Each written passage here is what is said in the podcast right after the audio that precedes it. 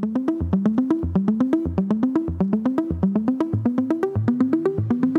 สวัสดีค่ะ กลับมาพบเจอกันเป็นประจำนะคะ บิดบัสตี้โดยธนาคารกรุงเทพค่ะ วันนี้เดี๋ยวเราจะมาพูดคุยกันนะคะ เกี่ยวกับในเรื่องของ 1 เครื่องมือ เครื่องยนต์ทางเศรษฐกิจของบ้านเรานะคะ ก็คือในเรื่องของการส่งออกนั่นเองค่ะที่ทางจะเป็นอย่างไรเดี๋ยววันนี้จะมาไล่เรียงในเรื่องนี้กันคุณผู้ชมสามารถติดตามรายการของเราได้นะคะบิดบัสตี้โดยธนาคารกรุงเทพผ่านทางช่องทาง Facebook แล้วก็ YouTube Money and Banking Channel ค่ะ แน่นอนนะคะว่ารายการของเรานั้นถือว่าเป็นอีกหนึ่งรายการที่จะเป็นเพื่อนคู่คิดในเรื่องของการดำเนินธุรกิจ หรือว่าแม้แต่วางแผนแนวทาง วางแผนทางการเงิน รวบรวม พร้อม ๆ กันนะคะกับการจับสัญญาณทางด้านของเศรษฐกิจด้วย เพื่อที่จะได้มาวิเคราะห์นะคะในเรื่องของการดำเนินธุรกิจของท่านเอง อย่างที่เราบอกกันไปตอนต้นนะคะ วันนี้เราจะมาวิเคราะห์กันในหนึ่งเครื่องยนต์ทางด้านของเศรษฐกิจก็คือในเรื่องของการส่งออก แน่นอนว่าในปีที่ผ่านมานะคะสถานการณ์ไวรัสโควิด -19 ที่เกิดขึ้น มีผลต่อทุกภาคส่วนสำคัญของในเรื่องของภาพรวมของเศรษฐกิจของเรา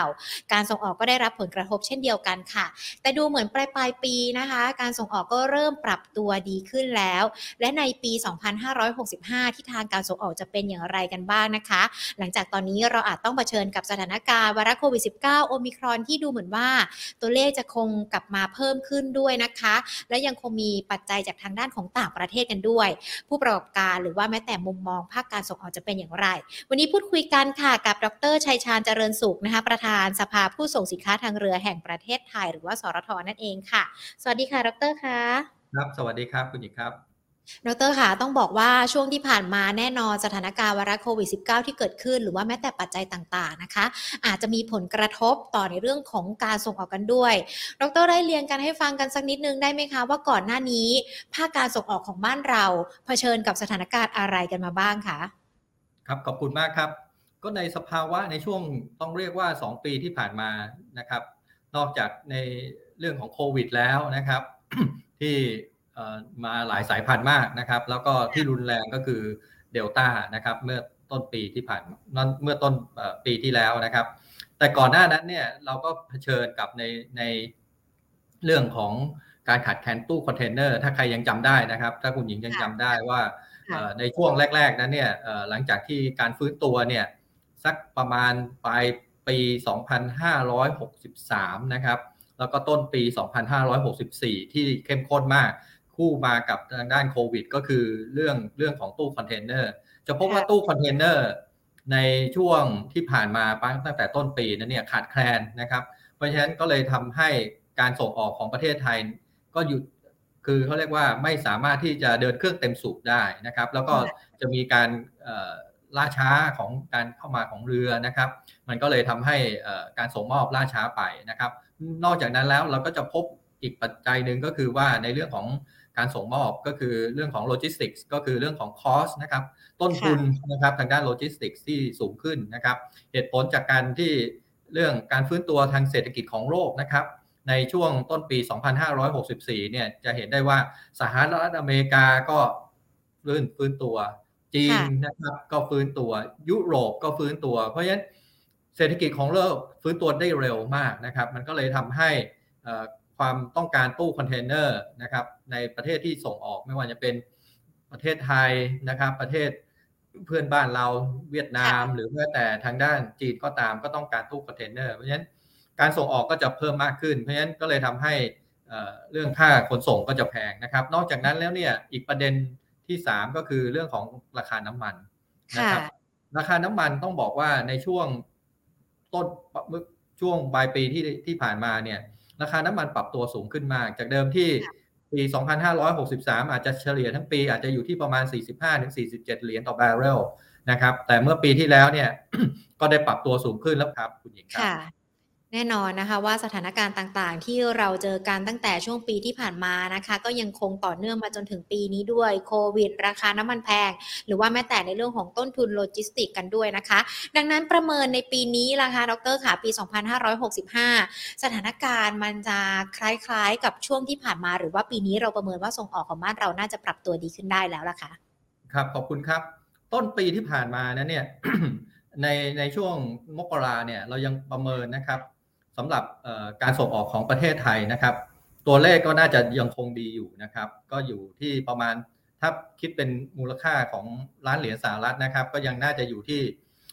21,000 ถึง 22,000 ล้านเหรียญสหรัฐ หรือถ้าคิดการเติบโตเมื่อเปรียบเทียบกับมกราคมในปี 2564 เนี่ยก็น่าจะเติบโตอยู่ที่ประมาณสัก 8 ถึง 10%น่าก็น่าจะเป็นไปได้นะครับสำหรับปัจจัยต่างๆ เนี่ยที่เรา ถามว่าทำไมเราถึงมั่นใจนะครับ ว่าการส่งออกยังคงเดินหน้าต่อไปได้นะครับ ในช่วงมกราคมพาเหตุผลอันที่หนึ่งนั้นเนี่ยก็คือการฟื้นตัวของเศรษฐกิจของโลกนั้นเนี่ยในประเทศคู่ค้าหลักนะครับ ไม่ว่าจะเป็นอเมริกายุโรป จีนยังมีสุขภาพแข็งแรงกันอยู่นะครับ ประเด็นที่ 2 นั้นเนี่ยก็คืออัตราค่าเงินบาทของเรานะครับ ค่าเงินบาทของเราก็ยังยังคงอยู่ในระดับที่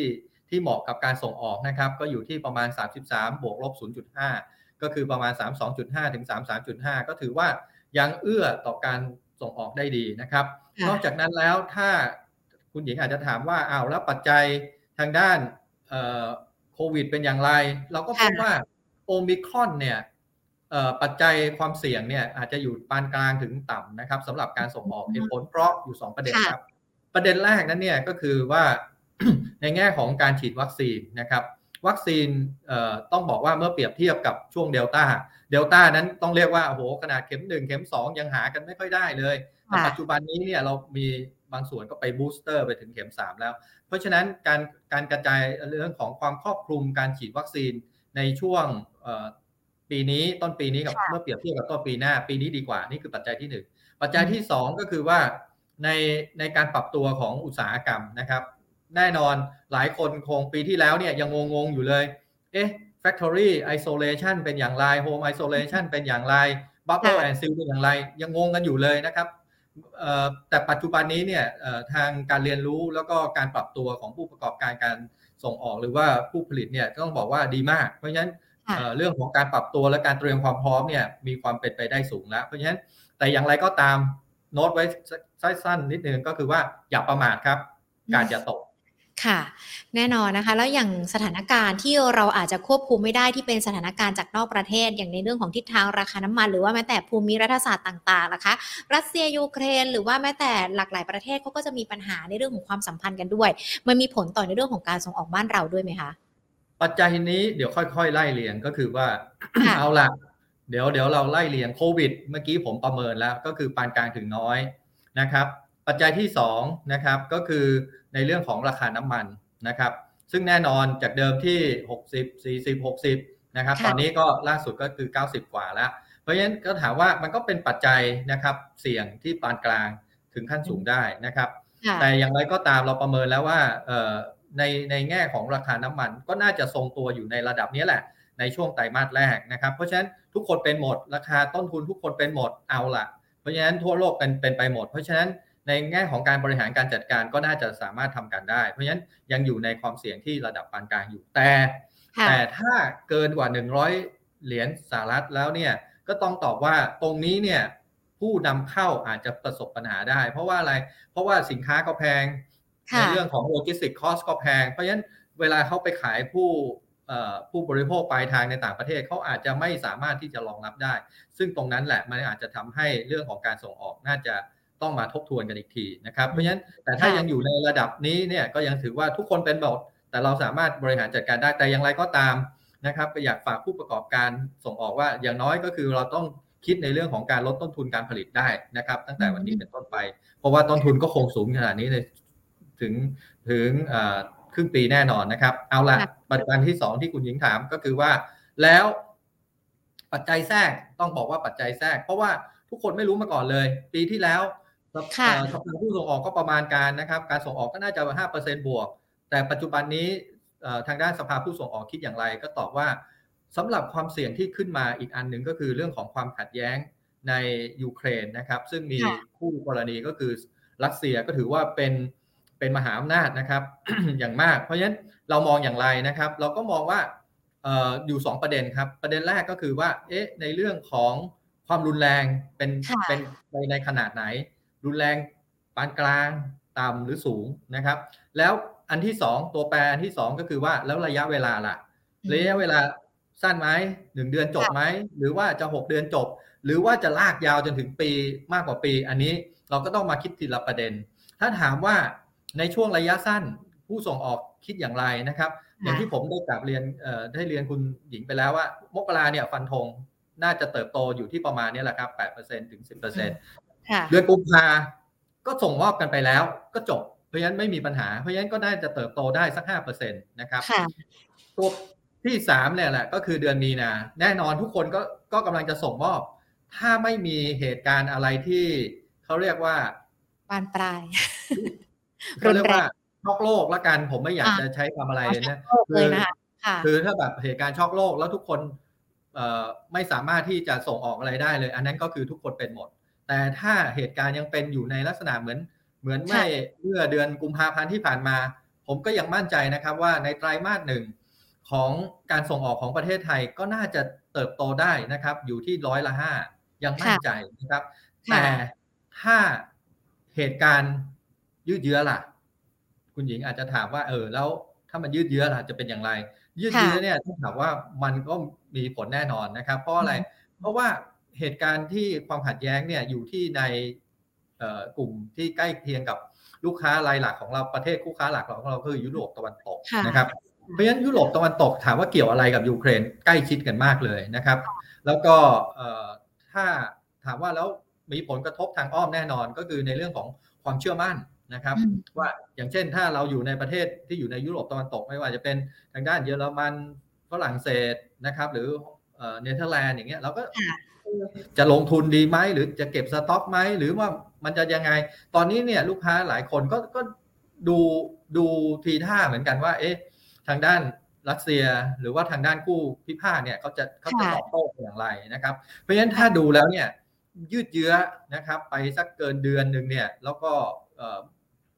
ไม่สามารถที่จะบรรลุข้อตกลงกันได้ ผมว่าตรงนี้เนี่ยน่าจะมีการทบทวนแล้วล่ะว่าเออความเชื่อมั่น ที่ทางยุโรปตะวันตกเนี่ยเพราะว่ายุโรปตะวันตกก็ต้องต้องบอกอย่างนี้นะครับ ประเทศกลุ่มยุโรปตะวันตกเนี่ยเป็นคู่ค้าหลักของประเทศไทยนะครับ การส่งออกของประเทศไทยไปในยุโรปตะวันตกเนี่ยมีถึงมากถึงร้อยละแปดนะครับก็คือประมาณแปดเปอร์เซ็นของการส่งออกของประเทศไทยเนี่ยส่งออกไปที่ทางสหภาพยุโรปนะครับ เพราะฉะนั้นก็ถือว่าเป็นตลาดหลักของเราแต่ผมกำลังมองว่าทางด้านเขาเรียกว่าการ ผลกระทบทางอ้อมอาจจะมีในในกลุ่มประเทศอื่นด้วยเช่นกัน เพราะฉะนั้นก็ตอบอย่างนี้เลยแล้วกันครับ ก็ผู้ประกอบการก็ฝากนิดนึงก็คือว่าไม่อยากให้เหตุการณ์อะไรช็อกโลกครับ ค่ะ คือจริงๆ แล้วเราก็อยู่กันบนความหวังนะคะ ว่าเหตุการณ์จะไม่รุนแรงไม่บานปลายไม่ช็อกโลกไปกว่านี้ เพราะว่าแน่นอนว่ามันก็คือ ถ้ามันแรงไปกว่านี้มันจะมีผลต่อในเรื่องของการส่งออกเรา เพราะอย่างที่ดรบอกไปว่าเราก็เป็นตลาดหลักกันด้วย แล้วอย่างนี้เราต้องเตรียมแผนสำรองไว้ไหมคะว่าถ้ามันเกิดเหตุการณ์รุนแรงเกิดขึ้น เราจะต้องเบี่ยงตลาดไหมมองหาตลาดใหม่ไหมหรือว่าเปิดโอกาสอื่น ๆ ให้กับสินค้าการส่งออกของบ้านเราด้วยไหมคะ อืมน่าสนใจ ก็คือว่าเอาอย่างนี้แล้วกัน ผมบอกว่าปีนี้ถ้าไม่มีปัจจัยของทางด้านข้อพิพาทของทางพื้นที่ทางด้านประเทศยูเครนนะปีนี้ 2565 เนี่ย เราเตรียมความพร้อมกันเต็มสูบเลย เหตุผลเพราะหนึ่งตลาดหลักของเราเราทำได้ดีมากนะครับ ในในช่วงที่ผ่านมาอย่างเช่นสหรัฐอเมริกาปีที่แล้ว เราก็เติบโตได้ดี 21.5%ถ้าเป็นจีนนั่นแหละอยู่ที่ 25%ก็ถือว่าขนาดเขา ในช่วง6ปีถ้าจังจำกันได้นะครับ 2563 66 2562 63 เนี่ยเขาก็บอกว่ามีเทรดวอลกันนะ ระหว่างสหรัฐอเมริกากับจีน แต่เราก็ส่งออกได้เห็นไหมครับ เพราะฉะนั้นเนี่ยเราเราเราก็เราไม่อยู่ในในบทบาทของความขัดแย้งอะไร แต่เราเนี่ยอาศัยความแข็งแกร่งของของผู้ประกอบการไทยเนี่ยแล้วอยู่กันแบบห่วงโซ่อุปทาน supply chain เนี่ยเราก็สามารถทำงานการส่งออกไปได้ ทั้งในยุโรปอเมริกานะครับ เพราะฉะนั้น ถ้าถามว่าตลาดยุโรปนะครับที่เราทำได้ดีด้วยนะครับเมื่อเมื่อปีที่แล้วเนี่ยเนี่ยก็อยู่ที่ 23%ก็ถือว่าเป็นตลาดที่ดีนะครับคราวนี้แหละทำไมทำไมผมถึงบอกว่าปีนี้น่าจะเป็นปีทองของการส่งออกด้วยเช่นกัน จากปีที่แล้วเราเติบโตถึง 17%ปีนี้ทางด้านผู้ผู้ประกอบการหลายกลุ่มธุรกิจเขาบอกว่า เอ้ยเราเตรียมความพร้อมแล้วล่ะนะเราถึงต้องบอกว่าเราไปเปิดตลาดใหม่ ยกตัวอย่างเช่นตะวันออกกลางนะครับ อย่างที่ คณะท่านนายกรัฐมนตรีนะครับ ได้ไปเยือนซาอุดิอาระเบีย อันนี้แหละคือคือหนึ่งในกลไกที่สำคัญนะครับ เพราะว่าอะไรครับ เพราะว่าประเทศซาอุดิซาอุดิอาระเบียนั้นเนี่ยเคยเป็นประเทศที่ที่เราส่งออกไปเยอะนะครับ ไม่ว่าจะเป็นทางด้านชิ้นส่วนยานยนต์ทางด้านอาหารนะครับ ก็ไปกันทางนี้เยอะนะครับเมื่อปี 2556 ถึง 2558 นะครับ โดยเฉลี่ยแล้วเนี่ยเราส่งออกไปถึง 3,000ล้านเหรียญสหรัฐ แต่ในช่วง2ปีที่ผ่านมาเราเหลือแค่1,600ถึง1,700ล้านเหรียญสหรัฐต่อปีเท่านั้นเองน้อยมาก เพราะฉะนั้นอันนี้นะครับในตะวันออกกลางก็ถือว่าเป็นตลาดที่ที่เราน่าจะศึกษาแล้วก็บุกเลยนะครับ ไม่ว่าจะเป็นซาอุซาอุดีอาระเบียนะครับสหรัฐอาหรับเอมิเรตส์นะครับคูเวตโอมานพวกนี้กำลังซื้อสูงนะครับรวมถึงกาตาร์ด้วยเช่นกันกำลังซื้อสูงมากนะครับ อันนี้คือตะวันออกกลางอีกอันหนึ่งก็คือแอฟริกาครับ แอฟริกานี่อาจจะต้องดูความพร้อมนะครับ ว่าเขาเป็นยังไงนะครับ ทางด้านแอฟริกาใต้ก็น่าสนใจเคนยาตอนนี้ทางด้านจีนก็ลงทุนไปเยอะโดยเฉพาะยิ่งแอฟริกาตะวันออก ทางด้านกลุ่มจีนก็ไปเยอะเมื่อกลุ่มจีนไปเศรษฐกิจก็ดีขึ้นทำไมล่ะครับ ผู้ส่งออกไทยนะครับ ก็ต้องเตรียมตัวแล้วก็เรียบลุยแล้วครับ อันนี้ก็คือสิ่งที่เราเห็นว่าเออตลาดใหม่เป็นสิ่งที่น่าสนใจครับ ค่ะ อย่างตะวันออกกลางหรือว่าแม้แต่แอฟริกาเองล่ะคะเขาชื่นชอบหรือว่าเขานิยมสินค้าอะไรของเราเหรอคะ เพื่อเผื่อเผยแนวทางให้กับผู้ส่งออกที่อาจจะมองหาตลาดใหม่ แล้วก็ตอนนี้อาจจะได้เร่งในเรื่องของพัฒนารูปแบบสินค้าหรือว่าบริการด้วยค่ะ ครับต้องตอบอย่างนี้เหมือนตอนสมัยเราเรียนนะรุ่นพี่ทำไว้ดี ค่ะ รุ่นพี่เราทำไว้ดี รุ่นพี่เราทำอะไรบ้างสองสองอย่างหนึ่งจริงใจนะครับ แล้วก็เป็นที่น่าเชื่อถือได้ เพราะฉะนั้นเขาก็เลยมีความมั่นใจในสินค้าไทยนะครับว่าคุณภาพดี นั่นก็คือรุ่นพี่เราทำจะเออเขาเรียกว่ารุ่นสู่รุ่น เพราะฉะนั้นคุณภาพเนี่ยเป็นสิ่งที่สำคัญนะครับ อย่าทิ้งนะครับ อย่าทิ้ง เพราะว่าเขามองสินค้าไทยเนี่ยแตกต่างกับคู่แข่งเนี่ยก็เพราะอะไรเพราะว่าสินค้าไทยเป็นสินค้าที่มีคุณภาพประการที่สองครับ รุ่นพี่ทำไว้ดี ก็คือเราสร้างตราสินค้าด้วยตราสินค้าเนี่ยเป็นสิ่งที่สำคัญนะครับ ในตะวันออกกลางแล้วก็ในแอฟริกา ถ้าเราไปสร้างตรงนั้นเนี่ยตอบได้เลยว่าโอ้โหเขาชื่นถ้าเราทำได้ดีเป็นเป็นผู้ประกอบการที่ดีเขาก็ชื่นชอบแล้วเขาก็สามารถเขาเรียกว่าปากต่อปากกันนะครับ เพราะว่าการการอยู่ในสังคมของทางด้านไม่ว่าจะเป็นตอนออกกลาง แล้วก็ทางทางด้านแอฟริกาเนี่ยปากต่อปากเป็นสิ่งที่สำคัญนะครับ ในการที่จะรักษาคุณภาพ แล้วก็ตราสินค้าของเราให้อยู่ในตลาดได้นะครับ ค่ะ สินค้าอะไรที่เขาชอบหรอคะ เป็นอาหารแปรรูปหรือว่าเป็นในเรื่องของที่มีชื่อเสียงของบ้านเราที่เขาดูเหมือนว่า ถ้าเราไปแล้วเนี่ยเขาอ้าแขนรับแน่นอนนะคะดรต้องตอบว่าเอ่อกลุ่มอาหารเนี่ยนะครับอาหารอาหารสำเร็จรูปเราเนี่ยแหละนะครับ เป็นคือเรียกว่าไม่อยากบอกเลยนะครับ ในตอนออกกลางนะถ้าเราไปห้างยกตัวอย่างเช่นห้างห้างรูรูแล้วกันนะครับ หรือว่าห้างคาเฟ่เนี่ยเราจะเห็นสินค้าไทยในหมวดอาหารเลยนะครับ หลายยี่ห้อเลยครับ มาจากไทยทั้งนั้นแหละครับเพราะฉะนั้นเนี่ย made in Thailand เนี่ยเป็นสิ่งที่ที่เราเห็นนะครับ แล้วก็ไม่ใช่บอกว่า เอ้ย เห็นแค่ยี่ห้อสองยี่ห้อหรือเปล่าแล้วมาคุยไม่ใช่นะครับ เป็นสิบยี่ห้อเลยครับ ก็ก็ลองไปเยี่ยมเยียนสักนิดหนึ่งแหละครับ แล้วก็จะเห็นว่าสิ่งที่เราผู้ประกอบการไทยโดยเฉพาะอย่างยิ่งกลุ่มอาหารเนี่ยเป็นสิ่งที่เป็นรูปธรรมที่สุดก็คือสามารถ นำตาสินค้าของเขาเอง แล้วก็สามารถขายภายใต้ตาสินค้าเขาแล้วก็เติบโตอยู่ในตะวันออกกลางครับ ค่ะดรค่ะ พอเราพูดคุยกันมาเนี่ยมันมีทั้งโอกาส แล้วก็ความท้าทายที่จะเกิดขึ้นในปี 2565 เกี่ยวกับในเรื่องของผู้ส่งออกนะคะ แน่นอนผู้ส่งออกรายใหญ่ ๆ ที่เขามีการทำตราสินค้าอย่างที่ดรบอกหรือว่าเขาอาจจะมีในเรื่องของกำลังการผลิตเนี่ย ก็อาจจะไม่น่ากังวลมากนัก แต่ถ้าเป็นผู้ส่งออกที่เป็นขนาดย่อมลงมาล่ะคะ เรามีแผนการดูแลหรือว่าในส่วนนี้เราจะช่วยในเรื่องของการดำเนินธุรกิจการส่งออกเขาในปีนี้อย่างไรกันบ้างล่ะคะ เรื่องนี้ถูกต้องเลย แล้วผมผมบอกว่ากว่าจะใหญ่ได้เขาต้องเล็กมาก่อนถูกไหมอืมใช่ค่ะไม่มีใครเกิดขึ้นมาปุ๊บเดินได้วิ่งได้เลยนะครับ ไม่มีใครเกิดขึ้นมาแล้วก็สามารถตัวใหญ่ได้เลย ไม่มีครับ ทุกคนผ่านผ่านไซส์เล็กมาทั้งนั้นครับ SME นะครับ เราก็ไม่ใช่ทุนที่ที่มาจากข้างนอก อันนี้ไม่รวมบริษัทข้ามชาตินะครับ แต่ถ้าเป็นผู้ประกอบการไทยเนี่ยทุกคนผ่านไซส์ S มาทั้งนั้นแหละครับถามว่าเขามาทำยังไง ขั้นแรกนะครับ เรียนรู้ให้เยอะเรียนรู้ให้เยอะเลยครับเตือนตัว นะครับเหมือนอย่างที่จะไปบุกตลาดตะวันออกกลางเนี่ยทางสภาผู้ส่งออกกำลังเตรียมนะครับ เตรียมจัดสัมมนาเสริมเขาเรียกว่าเสริมภูมิคุ้มกันนะครับฉีดวัคซีนนะครับในแง่ของความรู้แล้วก็ประสบการณ์ เราจะเชิญผู้ผู้มีความรู้ในตลาดนั้นเนี่ยมาแลกเปลี่ยนกันนะอันที่หนึ่งก็คือเรื่องของการเรียนรู้เปิดตาให้กว้างนะครับ แล้วก็ฟังเยอะๆนะครับว่าเป็นอย่างไรนะครับ แล้วก็มาวิเคราะห์ตอนนี้ยิ่งง่ายครับ ไม่เหมือนตอนนั้นที่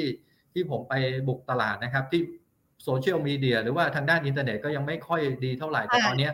คุณสามารถหาได้ทุกอย่าง คุณสามารถที่จะวางแผนการเดินทางได้เลย อันที่หนึ่งคือการเรียนรู้สอง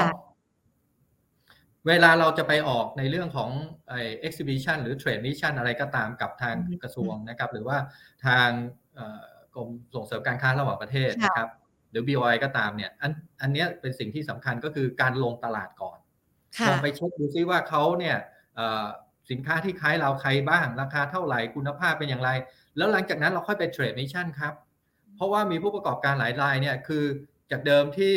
ที่แบบเออฉันมีความรู้แล้วเอ้ยฉันลงมือเลย อันนี้พลาดมาเยอะแล้วนะครับ เพราะว่าอะไรเพราะว่าไม่ได้ไปสำรวจตลาดก่อนว่าเออเขาเรียกว่าตำแหน่งสินค้าเป็นอย่างไรราคาเป็นอย่างไรนะครับ อันที่สามครับ อันนี้สำคัญนั่นก็คืออะไรติดตามอย่างใกล้ชิดเลยครับ เพราะว่าอะไรครับ เพราะว่าลูกค้าเข้าไป ถ้าเราออก trade mission หรือว่าเราออก exhibition ลูกค้าปลายทางเนี่ยเขาเจอเราคือหนึ่งในเอาเรียกว่าหนึ่งในสิบหรือหนึ่งในห้าสิบเขาจำเราได้หรอครับ ไม่ได้นะครับ การติดตามเป็นสิ่งที่สำคัญนะครับว่าเฮ้ยเป็นอย่างไรบ้างนะครับ ติดตามอย่างใกล้ชิดแล้วเขาต้องการอะไรเราก็เป็น solution ได้นะครับอันสุดท้ายเชิญเข้ามาประเทศไทยครับ เชิญเข้ามาเยี่ยมเราครับว่าบ้านเราเป็นอย่างนี้ แล้วหลังจากนั้นก็จะได้สร้าง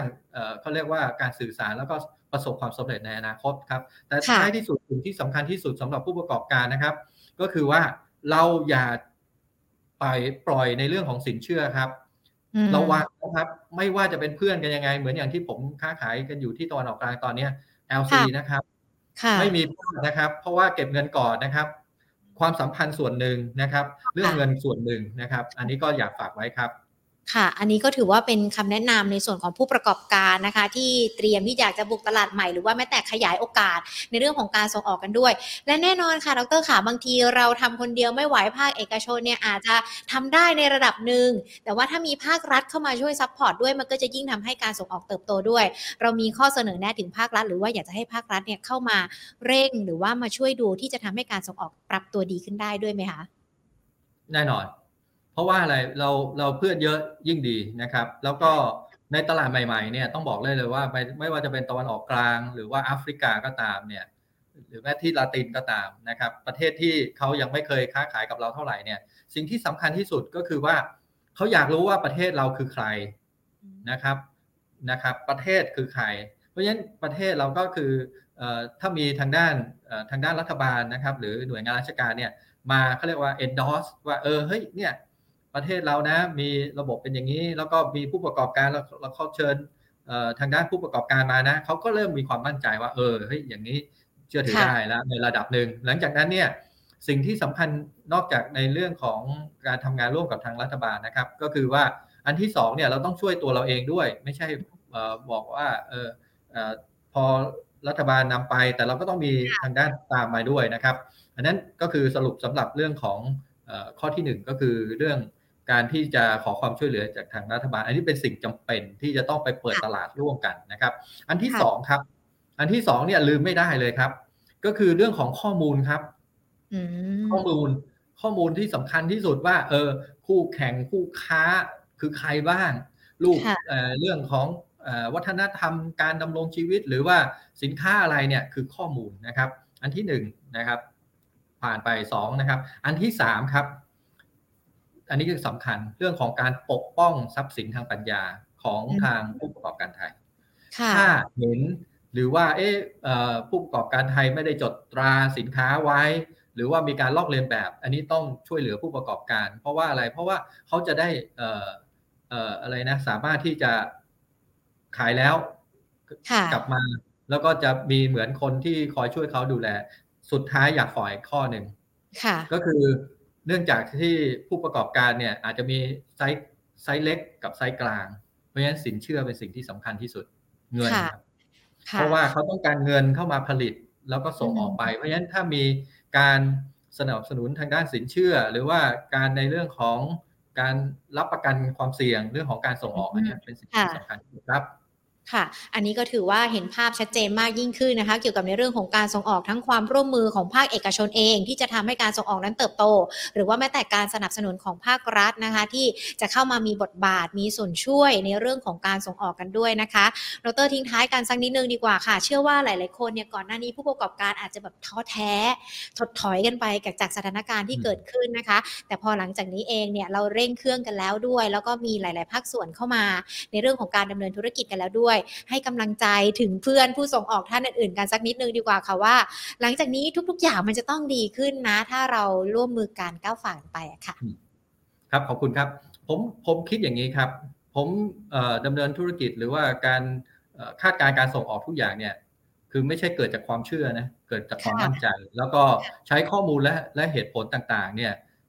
มาวิเคราะห์ แล้วก็วิเคราะห์ให้เห็นแล้วว่า ในปีที่แล้วเนี่ยทางด้านสภาผู้ส่งออกก็มั่นใจ ว่าอย่างน้อยก็ต้องโตมากกว่า 10%แน่นอน เพราะว่าอะไร เพราะว่ากลุ่มธุรกิจอุตสาหกรรมของบ้านเราเนี่ยเราอยู่กันแบบเพื่อนพ้อง หรือภาษาอังกฤษก็เรียกว่า supply chain นะเพราะฉะนั้นเราเอื้อหนุนซึ่งกันและกันเรามีตั้งแต่อุตสาหกรรมต้นน้ำกลางน้ำและปลายน้ำถามว่าทำไมต้องคุยข้อนี้ เราอยู่กันแบบเพื่อนครับ เราสร้างเราเราสร้างเพื่อนที่ดี เพราะฉะนั้นถ้าเราซื้อของจากเพื่อนดี เรามาทำแล้วก็มาประกอบกัน เราส่งออกไปสินค้าก็มีคุณภาพนะครับ แล้วก็มีความน่าเชื่อถือได้ อันนั้นก็คือเรื่องของ การสร้างพันธมิตรในกลุ่มธุรกิจเป็นสิ่งที่สำคัญ แล้วก็อันที่สองนั้นเนี่ยก็คือการที่รับรู้ข่าวสารข้อมูลที่เป็นจริงนะครับ เพราะฉะนั้นสภาผู้ส่งออกเนี่ยเราเราถึงให้ข้อมูลอะไรต่างๆ ที่เป็นจริงนะครับว่าเออเหตุการณ์เป็นอย่างนี้น่าเสี่ยงนะไอ้ตรงนี้เป็นอย่างไรบ้าง เพราะฉะนั้นเราก็ต้องติดตามข้อมูลข่าวสารอย่างใกล้ชิด อันที่สามเนี่ยก็คือระมัดระวังเรื่องของเงินครับ เงินเท่านั้นหรือว่ากระแสเงินสดของของ ของพวกเรานั้นเนี่ยเป็นสิ่งที่สำคัญครับ เพราะว่าโอกาสมันมีครับ แต่เงินมันไม่มา แล้วเราจะขยายได้ยังไงครับเพราะฉะนั้นสิ่งหนึ่งซึ่งก็คือว่าเราก็ต้องแทนที่จะดูในเรื่องของงบดุลงบรายขาดทุนอย่าให้ดูงบกระแสเงินสดด้วยนะครับ เพราะว่าเป็นสิ่งที่สำคัญมากนะครับ เพราะว่าลูกค้าในต่างประเทศ เน้นย้ำนะครับ อย่าประมาทเด็ดขาดในช่วงนี้นะครับ ทางด้าน ทางด้านสินค้าคงคลังนะครับ ก็ก็รักษาให้ดีนะครับ อย่าให้มีเรื่องของไอสินค้าที่ที่ไม่เคลื่อนไหวนะครับ อันอันถัดมาก็คือเรื่องของออการส่งมอบเนี่ยนะครับ เราก็ต้องมีวางแผนซึ่งกันและกันอย่างผมเตือนออยากฝากไว้นิดนึงนะครับ ก็คือว่าในปีนี้อย่าประมาทเพราะว่าเเห็นตู้คอนเทนเนอร์เอ๊ะมันเริ่มมีสม่ำเสมอแล้วค่า freight ก็นิ่ง นิ่งนิ่งตอนนี้เนี่ยก็คือค่า freight กับเรื่องของตู้คอนเทนเนอร์นะครับมันคงนิ่งอย่างเงี้ยนะครับอยู่ในระดับสูงนะครับประมาณสักอีกอีกสามสี่เดือนนะครับ หลังจากนั้นเราค่อยประเมิน แต่เราก็คิดว่าเออมันก็คงไม่มีอะไรที่มันรุนแรงไปกว่านี้ แต่ที่สิ่งสำคัญที่สุดก็คือว่าต้องมีการประสานงานกับลูกค้าเพื่อให้การส่งมอบเนี่ยมันเป็นไปอย่างที่ที่เราคาดการไว้ เพราะฉะนั้นถ้าดูในเรื่องของกระแสเงินสด แล้วก็วางแผนการส่งมอบดีๆ แล้วอีกอันสุดท้ายก็คือว่า เรื่องของค่าใช้จ่ายนะครับ เรื่องของบุคลากร อันนี้คือสิ่งเกี่ยวกับกำลังคนของเราเนี่ยแหละครับ ว่าเตรียมพร้อมกันหรือยังหรือว่าเราต้องไปเพิ่มพูนศักยภาพนะครับ ที่ที่ต้องมีทั้งทั้ง up skill แล้วก็ re skill อันนี้ถูกต้องเลยนะครับ เพราะว่าอะไรเพราะว่าต่อไปค่าแรงก็อาจจะมีแนวโน้มนะครับ อาจจะมีปรับตัวสูงขึ้นในอนาคต หรือว่าการขาดแรงงานก็ในอนาคตก็ได้นะครับ เพราะฉะนั้นเราก็ต้องมีการปรับตัวโดยการนำเข้าเทคโนโลยี แล้วก็ มาเพิ่มพูนทักษะเพื่อให้ผลิตภาพของเราดีขึ้น แล้วก็เป็นการลดต้นทุนในภาพรวมครับขอบคุณครับ ค่ะอ่าเชื่อว่าวันนี้นะคะคุณผู้ชมที่ติดตามรายการบีสวัตตี้โดยธนาคารกรุงเทพของเรานะคะ แน่นอนจะได้มุมมองนะคะ แล้วก็เห็นทั้งโอกาสเห็นทั้งความท้าทาย เกี่ยวกับในเรื่องของการส่งออกที่จะเกิดขึ้นในปี 2565 ด้วยนะคะ แน่นอนว่าการส่งออกเนี่ยถือว่าเป็นฟันเฟืองสำคัญเลยที่จะทำให้เศรษฐกิจไทยนั้นเดินหน้าต่อไปได้ ถ้าการส่งออกดีหลาย ๆ ตัวดี เศรษฐกิจก็จะมีการปรับตัวดีขึ้นได้นะคะ วันนี้ขอบพระคุณดรชัยชาญมากเลยนะคะ ที่ร่วมพูดคุยกับรายการของเราค่ะ ขอบพระคุณค่ะ ครับขอบคุณครับคุณหญิงครับ สวัสดีครับ ค่ะ และอย่างที่ดรบอกไปนะคะ ว่าตอนนี้เองผู้ประกอบการส่งออกนะคะ เราอาจจะมองหาตลาดใหม่ๆกันด้วยupskill reskill พนักงาน หรือว่าแม้แต่ใช้เทคโนโลยีดิจิทัลเข้ามามีส่วนในเรื่องของการดำเนินธุรกิจกันด้วยนะคะ การที่จะไปหาตลาดใหม่นั้น เราอาจจะต้องมีการทั้งเรียนรู้ ลองตลาดแล้วก็ลงพื้นที่กันด้วยนะคะ รวมไปถึงในเรื่องของกระแสเงิน หรือว่าแม้แต่เงินที่จะเข้ามาดำเนินธุรกิจเนี่ยก็จะต้องดูกันอย่างรอบคอบกันด้วย การทำ LC หรือว่าแม้แต่ในเรื่องของการทำประกันความเสี่ยงจากอัตราแลกเปลี่ยน ก็ถือว่าเป็นส่วนสำคัญที่ในเรื่องของผู้ประกอบการส่งออกนั้น จะต้องมีการพิจารณากันด้วยนะคะ ดังนั้นเองผู้ประกอบการส่งออกนะคะ ที่อยากจะขอรับคำปรึกษาในเรื่องของการทำส่งออก การมองหาเงินทุน การทำ LC หรือว่าแม้แต่การทำประกันความเสี่ยงจากอัตราแลกเปลี่ยน สามารถลองไปพูดคุยกันก็ได้นะคะ กับทางด้านของธนาคารกรุงเทพค่ะ แน่นอนธนาคารนะคะ มีความรู้ความเชี่ยวชาญมีเจ้าหน้าที่ ในการที่จะคอยแนะนำให้คำปรึกษากันด้วยนะคะ วันนี้รายการของของเราค่ะบีดบัสดี้โดยธนาคารกรุงเทพหมดเวลาลงแล้วนะคะ เดี๋ยวโอกาสหน้าพบเจอกันใหม่ วันนี้ลากันไปก่อน สวัสดีค่ะ